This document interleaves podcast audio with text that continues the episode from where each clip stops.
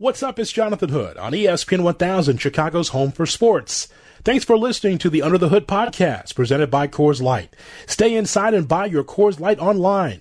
Find out how at get dot coors light dot com. Coors Light, take time to chill. You're listening to Under the Hood. Get the E S P N Chicago app for podcasts and the live stream from anywhere, anywhere, anywhere. Download in the App Store today. This is E S P N one thousand, Chicago's home for sports.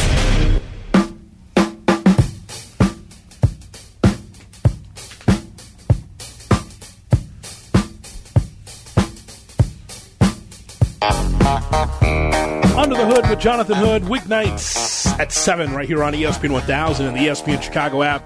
Have you missed the baseball show? If you're a Cubs fan or Sox fan or Major League Baseball fan, you should check out the baseball show. That's when we start at six o'clock, right after Waddle and Sylvie. I'm there with the baseball show, talking Cubs, talking Sox, talking Major League Baseball, presented by Goose Island Beer Company. And it's on the uh, the app as well, the E S P N Chicago app. If you missed it, look, the podcast is there for you. Check out the podcast. Just click the baseball show. Hear what we've been talking about if you missed it. The baseball show every night at six right here on E S P N one thousand.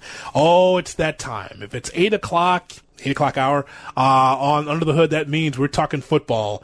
You know why? Because, my friends, it is the summer of football. The summer of football. All you can ask for is another opportunity to play this game. It burns in me. On E S P N one thousand. We don't know how many we got. I don't know how many I got. Make it count, boys. Mahomes flushed out again. Turning the corner. Fires downfield. Caught. Touchdown.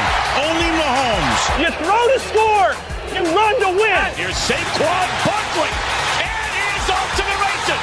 The thirty, the twenty, Saquon for six. The summer of football at eight. Here's a quick throw to Miller. Good throw. Touchdown. Ooh, Fake to Armstrong. Run. Book five. Book up to the end zone. Touchdown. In book. Burrow's got time. Launching for the end zone. Jump ball. Touchdown. Terrence Marshall. The summer of football with Jonathan Hood. Yeah. On Chicago's home for sports, E S P N one thousand and the E S P N Chicago app. Oh, my friends, it is time for the summer of football. With me, Jonathan Hood, every night at eight o'clock, I give you something football as we get closer and closer to football season, we, we believe. And this is my favorite column all year. Every year, if you go through the archives of our podcast, you can find Um, certain shows called the Quarterback Tears Are Here, and that is my favorite column. When Mike Sando worked for E S P N, now works for The Athletic, he brought that evaluation over to The Athletic. It's him talking to fifty N F L coaches and evaluators rated thirty-five veteran quarterbacks this year while providing candid evaluations that appear in the analysis. The process was simple. Coaches and evaluators placed each quarterback in one of five tiers, from the best tier one to the worst tier five. Once ballots were collected, results were averaged to create a ranking. Uh, our unanimous tier one uh, averages one point zero zero, while the lowest averaged uh, four point three zero. Quarterbacks fell into tiers, and they talked about how many votes they received. So, who are the best quarterbacks? You re- Eric, do you have that column in front of you? Are you ready? Oh, I got it here. I got you know, I this- printed it for some reason, and now I got like fifty-seven pages in front of me. Yep.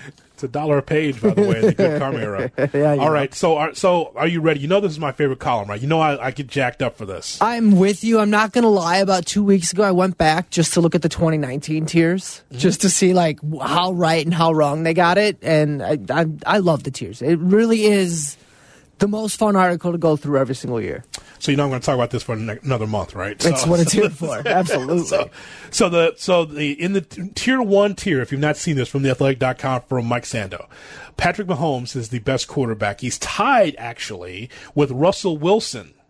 Interesting. Then the tier one, Mahomes and Wilson are tied, and we know what Mahomes is about.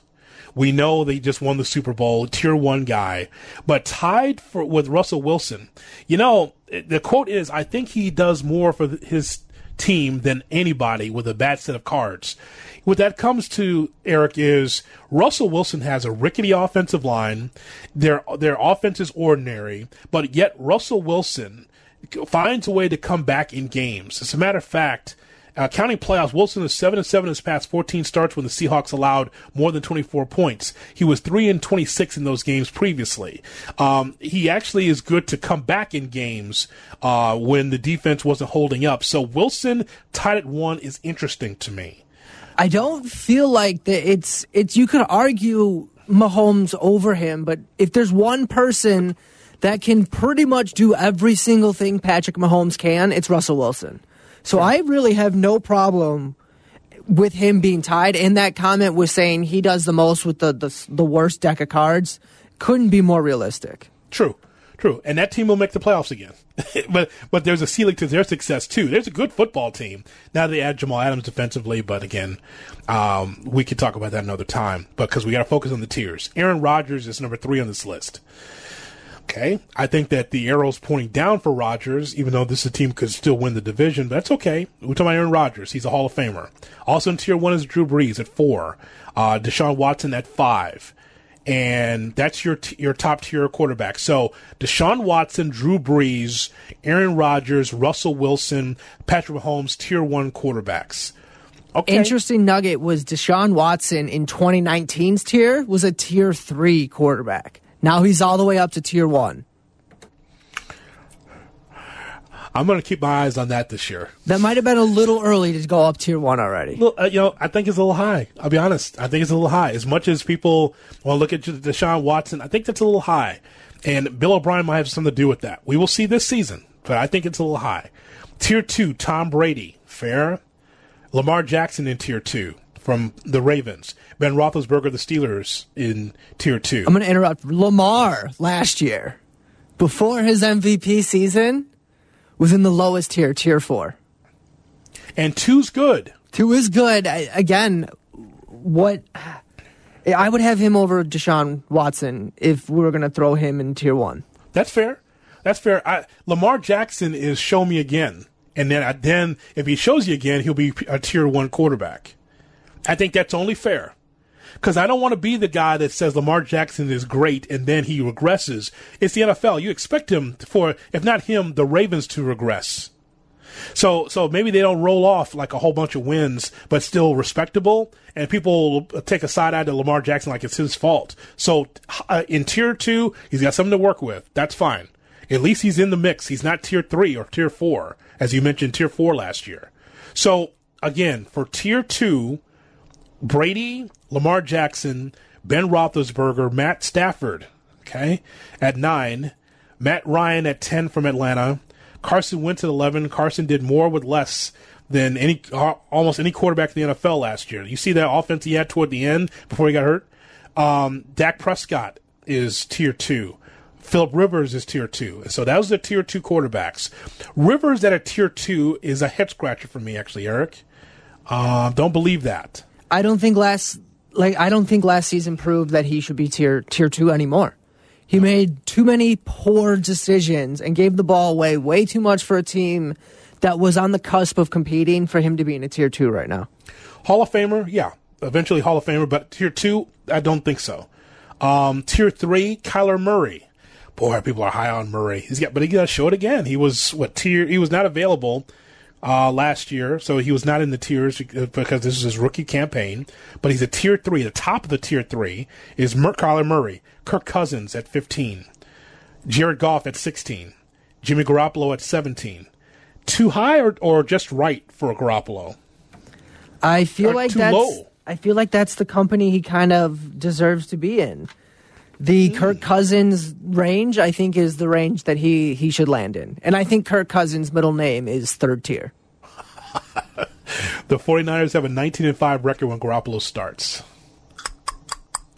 Okay. He, again, a guy that was in the Super Bowl this past season, he's got a, a chance to grow. Maybe maybe you're just you're crediting the tight end and the running game and not necessarily him. Yeah, I think I'm giving too much credit or, or, or enough credit, depending on who you think, to uh, Kyle Shanahan is really what it is. All right.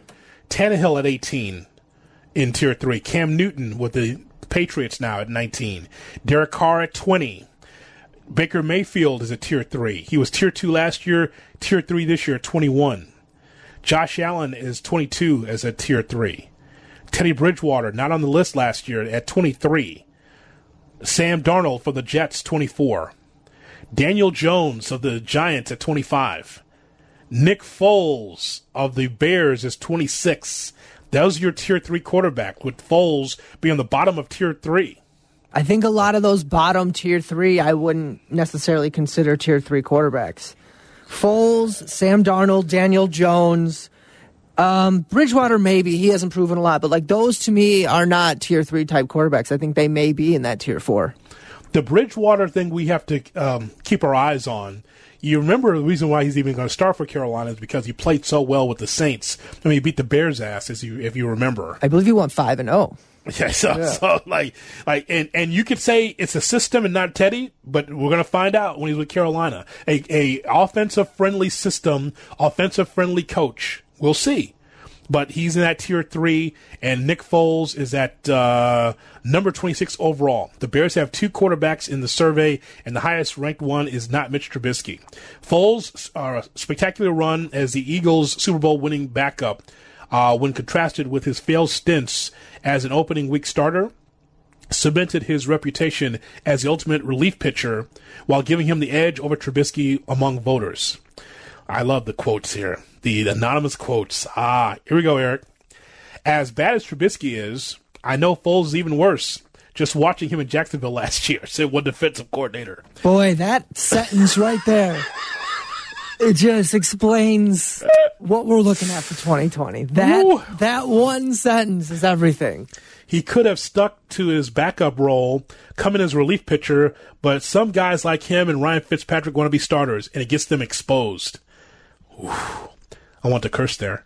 Uh, you can win with him, but everything has to be right, and you have to play his type of offense. You saw what they did with him when they won the Super Bowl with the Eagles. They went back to Chip Kelly's offense a little bit with a lot of read option play action off the read option, and then they threw it when they had to throw it. Uh, if he has to throw it every down, you're going to lose games. And I, and an offensive... Uh, forward pass offense for the Bears. The guys, this this uh, personnel director says if if Foles has to throw it every down, you're going to lose games. All right, coming up next.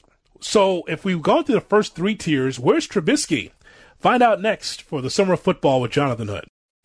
Under the Hood with Jonathan Hood. Follow on Twitter at TweetJHood.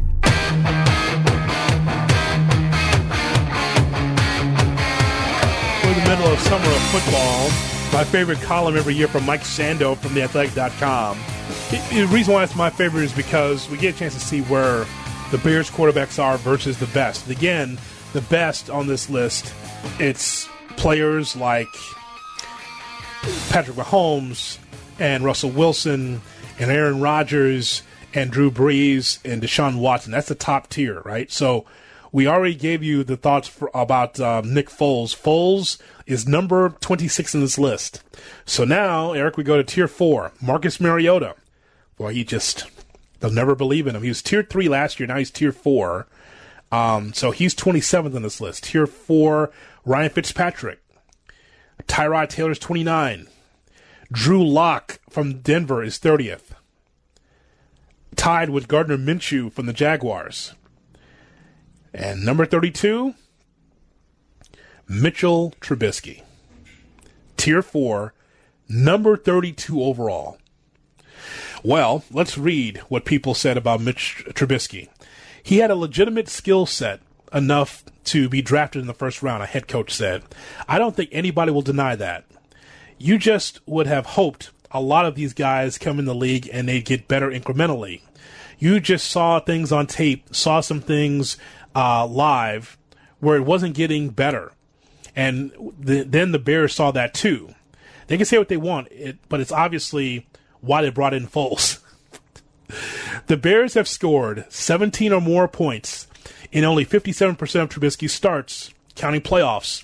That ranks twenty-second out of twenty-three quarterbacks with at least thirty-two starts over the past three seasons. the Raiders' Derek Carr is the only quarterback ranked lower. Mahomes leads the way at ninety-seven percent. Oh. How about this from a defensive coach? I don't see an, uh, any elite trait, says a defensive coach. Trubisky doesn't have a great arm. Josh Allen has a freak show arm. Trubisky is an okay athlete, but he is not the super dynamic athlete. And it just goes on, and um, a G M says, I think he can function. Is he great? No. But he's as bad as the media portrays him? No. That guy, that, that makes him a career backup. Yeah, like that last statement is, can he function? No. The media dumps on him too much, but he can't function. So what, what are we, what is the media supposed to do if he can't function? What?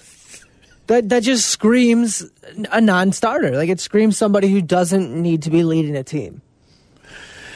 Dude, like... Like, he's thirty-second, and you wonder, like, well, is there any more on the list? Hood? Yes. Dwayne Haskins, who's un- uh, the, who's unproven with Washington at thirty-three. Jarrett Stidham, who's not going to start for the Patriots at thirty-four. Kyle Allen, who's not going to start for the uh, Panthers at thirty-five. And that's the end of the list. He's thirty-second out of thirty-five quarterbacks on these this quarterback tiers list. Out of the G Ms and scouts and whoever all votes for this, eight of them voted him to be in tier five. There is no tier five. It doesn't even go that low. But eight out of the fifty votes were to be in that lowest non-existent tier. Wow. But the media is too hard on him. Here, let's just take a minute and think about this, right? The Bears have a backup who's eventually going to play, and Nick Foles at twenty-six and Trubisky at thirty-two. We had Stacey Dales from the N F L Network on last week and talking about how Trubisky is working on, you know, working on his mechanics and trying to throw the ball longer, all that kind of stuff. Man, let me tell you something. Whatever happens this season, whenever we have our N F L season, Trubisky is going to start. I don't think there's any question he's going to start.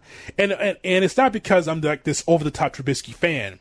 It's, it's because Foles is better coming off the bench. So why wouldn't you utilize him that way? And I know that you bring Foles in because clearly you don't believe in Trubisky, but but they're going to give Trubisky every opportunity to succeed or fail in the job. Why? Because Ryan Pace needs a win. Over the weekend, while I, when I was working with Dickerson, uh, also the story came in while we were on the air on Saturday afternoon about Adam Shaheen. Shaheen. Who I did not even understand from the get-go. Why is he even being drafted from Ashland College, right? I, I understand Ashland Street in, on the south side. Uh, I've been at Ashland a lot there, but I've never seen that, that college. And so you're taking a flyer on what, what some call, quote-unquote, baby Gronk or whatever the hell, right? And so Shaheen gets traded to Miami for pretty much nothing. So you draft him high because you're taking a flyer on someone from an unproven college, and he becomes nothing. So now you unload one tight end out of the clown car of tight ends that you already have. Good job, Ryan Pace. That's exactly what you want. You're trading him in the Saturday news dump so no one would notice that Shaheen's no longer with the football team. It's just, but then Trubisky, here he is, right? The, what's gonna what's gonna happen is is that there will be some that look at Trubisky and say, well, you know, he just didn't have the weapons. I mean, what was he supposed to do? I mean, he was with, with uh, you know, he's got Allen Robinson. That's just one wide receiver. But, I mean, there's no Anthony Miller. We don't know how good he could be. And then they didn't re- never had a tight end for him, didn't have a good running game. Offensive line was r- rickety. Uh, many teams have an issue with their offensive line, but they find a way to overcome. And for Trubisky, it's not just the city being down on him. It's just that the whole offense. And while everyone is flourishing, while so many teams are flourishing offensively, find a way to get the ball in the end zone, the Bears are going sideways, sideline to sideline, instead of going into the end zone trying to get points. That number, I will quote until the cows come home, of how the Bears scored seventeen or more points in only fifty-seven percent of Trubisky's starts, counting the playoffs. How are the how in the world are the Bears going to get better from that? They don't even have a, have a top tier quarterback. That guy, as you mentioned, Eric, five or the eight tier five votes with no tier five. Unbelievable. So in that draft, crazy. First pick, uh, Ryan Pace trades up to take Mitch Trubisky. thirty-second on this tier. Some people think he should be in a tier that doesn't exist. Second round pick, his next pick, he trades up to take Adam Shaheen, who now he trades and we get a sixth round pick back. So that whole draft completely just lighted on fire. It's done. It's it's a failure and a firing. It's At it's it's point. exactly what it's going to turn out to be. Yeah, it has firing. to. It's firing. It's firing. It, like, the Bears aren't going to win the division this upcoming season. They had to compete with the Vikings and the Packers. I don't believe in the whole Lions like, getting better thing. They'll probably get better, but incrementally. But, you know, like, again, here's how I approach our Chicago sports teams. It's not based on the Packers or the Vikings. It's based on the N F C. And then it's based on the rest of the N F L. Think about Foles and Trubisky, how Foles have had, has had success coming off the bench, but limited. Not the long-time answer. Trubisky having trouble uh, being able to get this offense or try to get a semblance of offense more than seventeen points a game. This is where we are right now. So this is reality smacking you in the face. That's why I love these quarterback tiers and hear what other people say. It's one thing for Cap and Carmen and me and Sylvie and all these other people to, to talk about Trubisky because we're close to it. We watch it every day. But the perspective of those that are watching this Bears team from outside of the state and saying, that guy sucks, that's all you need. It's one thing for me to say it because I'm telling you the truth. You've seen it. And even for any Trubisky truther that just thinks, well, he could get better, well, let's see it. Everyone else says, you know, that he's got an issue. This offense has an issue with him under center. So it just, we'll talk about this because I'll be talking about this for another month. Um, seriously, because I think it's fascinating. thirty-second Trubisky. This will be the undoing of Ryan Pace. It really will. Uh, the news coming across about uh, Rick Renneria, he is not positive for COVID nineteen. He will return to manage tomorrow the doubleheader for the Sox against the Indians. Um, he went there because he had issues with um, – it seemed like he had an issue with um, a nasal congestion and had a little bit of a cough. So he wanted to make sure that wasn't COVID nineteen, and it was not. And so he went to the hospital, but he's going to manage tomorrow uh, for the White Sox.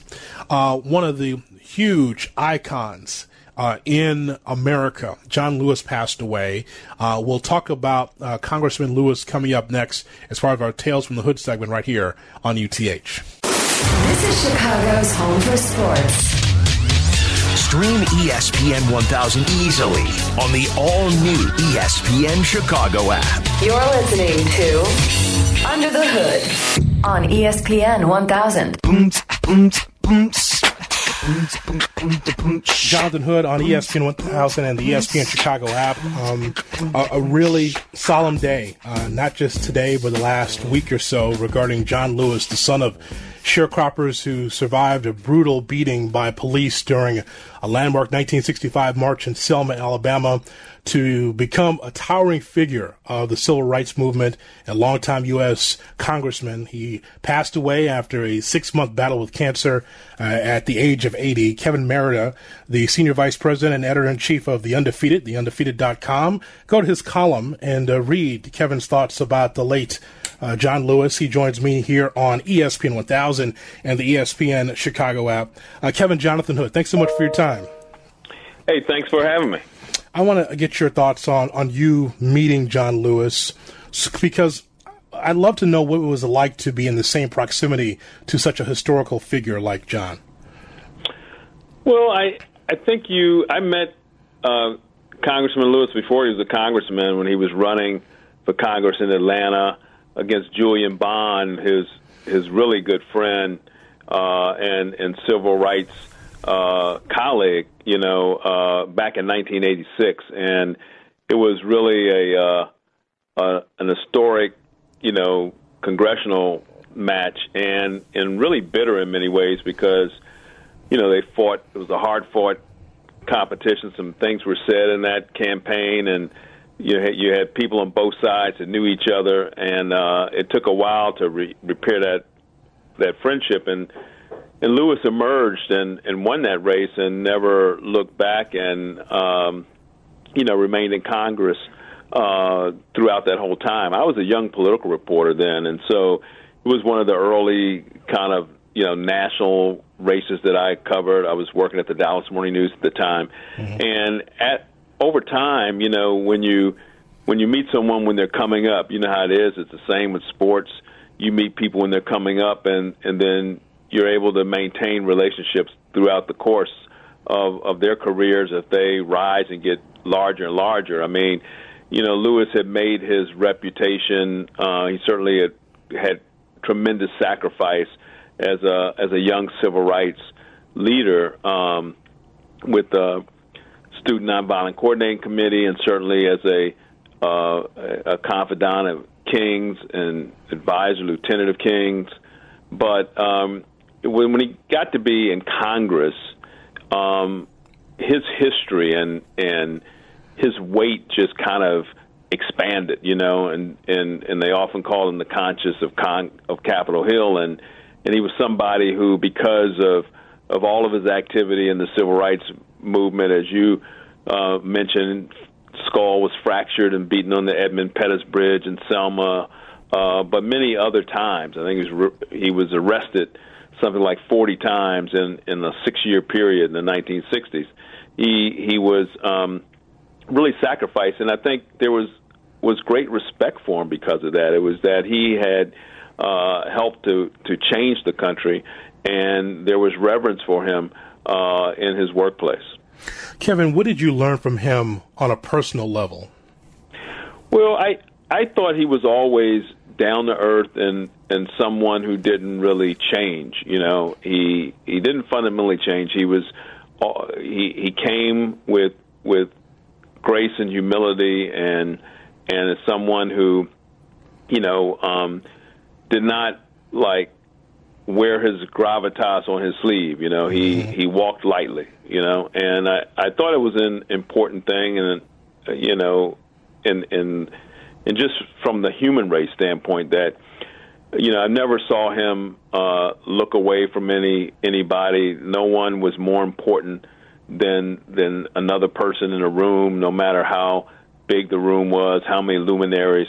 He was always accessible to people, you know, uh, You know, there's a great scene, you know, uh, in in Dawn Porter's really brilliant documentary, um, John Lewis, Good Trouble, um, that uh, where he's dancing to Pharrell's Happy, you know, and and it's just kind of like a sweet moment, you know.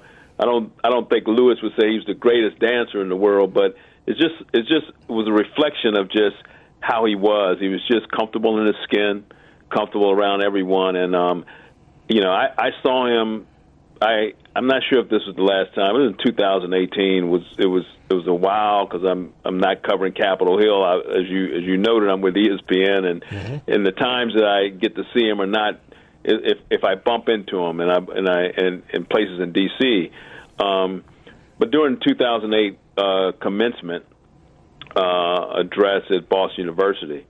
Um, you know, he, I'm a Boston University trustee, and we were, um, you know, I, w- I was around them, and I, I could, I had a great view as a trustee from watching behind him and watching him address the crowd. So I could see the reaction, you know, of the kids. And, and afterwards, you know, we, we had a few words, uh, And that, and that one I did take a picture of with him. I usually didn't do things like that, but but it was something about, you know, you, you have, you know, instinct that when you're around, you know, people that that are historic figures, they're not around, not going to be around forever, you know. And and uh, you know, we took a picture. He he and my wife uh, and me, and um, and he said something to me that really, you know, touched me. He told my, my wife, I don't think he had met my wife at that point before Donna, and he said that, you know, this man right here, you know, I've been knowing him for many, many years, and he had never changed. And it was irony, because that's what I thought about him, you know, mm-hmm. that he had never changed, you know. And and uh, I just thought that, you know, when you, you know, a lot of times when, uh, you know, I've covered politicians and many people over time, and I have seen people change. You know, I've seen people, the bigger they are, you know, they get less accessible, and and it's understandable, whether you're, you know, a Hollywood figure or athlete, uh, or people who are in the public eye. Sometimes the public eye, you know, um, alters who you are and how you present to the public. But I never saw him. I never saw him change that way. Kevin Merida from the undefeated dot com with Jonathan Hood on E S P N one thousand and the E S P N Chicago app. When you hear that phrase, good trouble, what does that phrase mean to you? Well, it means that, you know, sometimes you have to shake up the system. You have to disrupt uh, the status quo, you know, and, and, and it was one of his favorite phrases, you know, to get in good trouble. It was like, yeah, we, we're going to get in trouble, but it's, it's, it's trouble that's going to lead to good. You know, sometimes you have to, to do things to shake up, shake up your country, shake up your community, you know, shake up your workplace, you know, and, and to do something that's going to, going to make us all better. And I, and I think he, he certainly, you know, he spilled a lot of blood of, of his blood, you know, to, to help make this country better. And, and, uh, you know, we, we can just be, be grateful that of his service. And, you know, uh, he wasn't alone. There are many, many, you know, luminaries of the civil rights movement, people who are foot soldiers out there on, on the streets marching and, and really, you know, giving their, their lives to, to, to help us. And so, hey, we, we could, we could be sitting here having a good conversation, Jonathan, me and you, you know, right. And that, and that's, uh, that's not to be taken for granted. You know, I, I know I don't. And, and sometimes I think in this, you know, microwave society where we, we get upset when people get trolled on Twitter and in feelings hurt. And, you know, you, you have to kind of sometimes just think that there were people who, um, you know, they had to, to be fearful of their lives, you know, just just to, to go into a store or, or uh, you know, Thurgood Marshall trying to, you know, go into a, a courtroom and come into a town to challenge Jim Crow legally. And, and under death threat, and people would sneak them in the, in the homes, and and uh, in our profession, you know, even you know those who covered the civil rights movement, you know, particularly black journalists going down south and places not being able to stay everywhere, uh, having to be careful, uh, and and reporting under under fear of, of hey maybe them getting lynched. So, you know, it's it's a it's a long way from. Uh, you know, being trolled, right, on yeah, social oh, media. Yeah. And, and John Lewis, certainly, he gave the ultimate sacrifice. You know, he, he gave he ultimately gave his, his life, you know, and and um, so that we could have a better life. Kevin, it's interesting in your piece, uh, John Lewis lived a life of grace and humility. The civil rights icon led until he could lead no more. It's up to us now. That's on the undefeated dot com right now. What resonated with me in the piece is what you talked about uh, regarding Boston University, uh, how John resonated with young people. Uh, the idea that uh, John Lewis is a civil rights icon is one thing, but It it goes to show you, and just yet another example, is that young people do pay attention. Uh, and, and you can see the marches across this country. In Portland, by the way, their their porch light's still on, Kevin. They're, every night there's something happening and popping off in, in Portland regarding Black Lives Matter. I just wonder what John, toward the end, would have thought about what's going on now and whether or not he had a thought of what could be the future bring when it comes to Black Lives Matter, the movement, the marches, uh, and things that are happening in our communities. Yeah, and, and, and even though in the last months of, of, of his life and he, he was frail and, and, and not is getting around as much, but he did make his way out, you know, and to um, to be among the, the protesters, I know, in, in D C, and um, I think he had great admiration for the young people who were coming up. Uh, they were doing a lot of the things that, that he was doing. You know, he was a really young guy when he first started. He was in his teens, mm-hmm. and, and and he was running.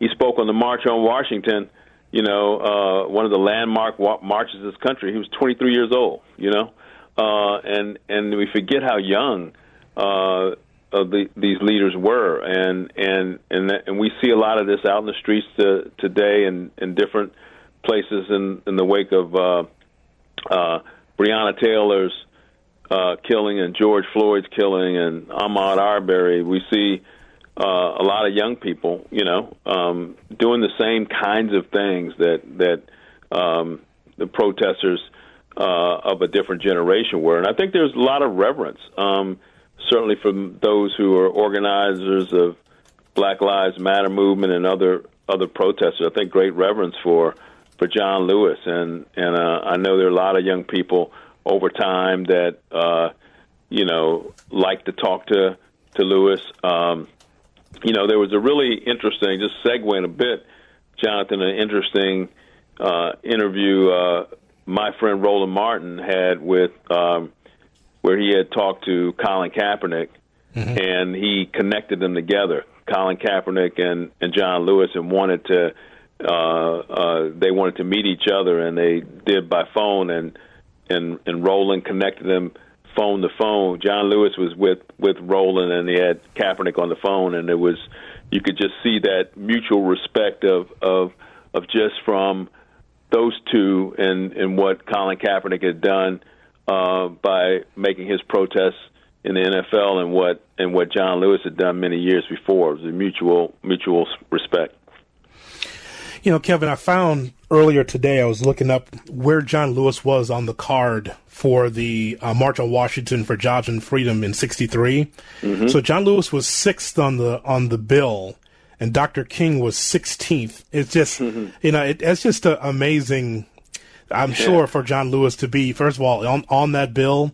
The yeah. other thing is that I would never want to be a uh, Philip Randolph for Doctor Ben, uh, Doctor Mays after Doctor King, because I wouldn't know what to say after no, King not spoke. At all. Nobody wants to be after uh, uh, uh, any of those. Uh, absolutely not. That is uh, that is amazing to see John, a uh, young John Lewis. It, it just it shows also the confidence that King and, and that circle had in John Lewis for him to be able to speak on such an occasion in sixty-three. Yeah, no, absolutely. And and I think that there, you know, this has been written about a lot, that there was questions and, you know, worry from, from uh, you know, the White House, and that this would, would hurt, uh, that John Lewis was going to say something really fiery and incendiary, and they, They begged him, you know, so that that uh, uh, you know Kennedy could get a little more room. You know, the Kennedy and Johnson administration get a little more room and and try to uh, you know uh, persuade the votes that they needed to to pass some of the civil rights laws that came later. Um, and and Lewis talks about how they had gotten to him. It's interesting that. that at the time, you know, he was he was seen as somebody to to have to worry about, you know. Uh, and I think in later years, you know, I think Lewis was was seen probably as more of a of somebody that could be uh, a, a peacemaker and, and and and not, you know, the way he was thought of back then. And and I think time over time, certainly, you know, Lewis, even in Congress, he certainly, you know, he's He was somebody that stood up to, to to to everyone. But over time, I think that there was this, he had achieved a kind of stature that regardless of whether or not you were his opponent uh, across the aisle, he was somebody that people, you know, revered. You know, they, there was a there was a respect, at least, that, hey, he had been some places and done some things and had had some experiences that others didn't in Congress. And so there was a certain kind of level of, okay, we're we have we have opposition here, we don't agree, but we do have mutual respect for uh, and you saw this, by the way, when he died. You know, you mm-hmm. saw Republicans, Democrats, you saw all kinds of people speaking out, um, former President George W. Bush and, and others uh, speaking admirably of, of John Lewis. Uh, lastly, for someone who worked at Capitol Hill, I have to ask you, because you just mentioned it, um, how often was it for someone of, of Lewis's ilk to be able to cross the aisle and to be able to get things done? You know, Lewis did not attend, I want to say, Bush's inauguration, and definitely not President Trump's inauguration, right. But yet he still was crossing the aisle to be able to get things done, including the uh, the museum in the Black Museum in uh, Washington, D C, if I'm not mistaken. Yeah, I mean, look, I, I think that, um, you know, g- Congress is a very polarizing place. I mean, you know, politics in general is much, very polarizing. Um kind of institution, very, very difficult to to get things done. Um, and that's been regardless of what party's been in, in office and control what house and control what presidency. It's just been it's just been hard to do. And but but I think one thing about John Lewis, and you mentioned the museum because that is a a really important um, institution, and and the uh, Museum of, of African American History uh, and and Culture um, on the Mall. Uh, to have that building on the Mall as a as a testament to to the the struggle and and and progress and and ultimately uh, for for African Americans in the country um, is really it's really something special. You know, there are not many places, the National Mall, and it's it's in a prime location uh, for all of those, and people travel all over the world. You know, if when dignitaries come in, uh, presidents and and prime ministers and other people, is one of the places that people want to come see. And and I think that, you know, it, it took something like fifteen years for John Lewis and certainly others to to to uh, press for the authorization to to create that museum. But but it was a, a tremendous achievement that it does exist. The piece is entitled John Lewis Lived a Life of Grace and Humility. That is on the undefeated dot com. Uh, check out the column written by our guest, Kevin Merida. Kevin, I'm glad you spent some time with us in Chicago. This is uh, a sad day for many of us, uh, for someone who uh, was cast such a wide shadow when it comes to civil rights and more. So I'm glad you spent some time with me here in Chicago. Well, thank you, Jonathan. I appreciate you having me. Kevin Merida with us from the undefeated dot com on Under the Hood with Jonathan Hood. This is Under the Hood with Jonathan Hood on E S P N one thousand, Chicago's home for sports.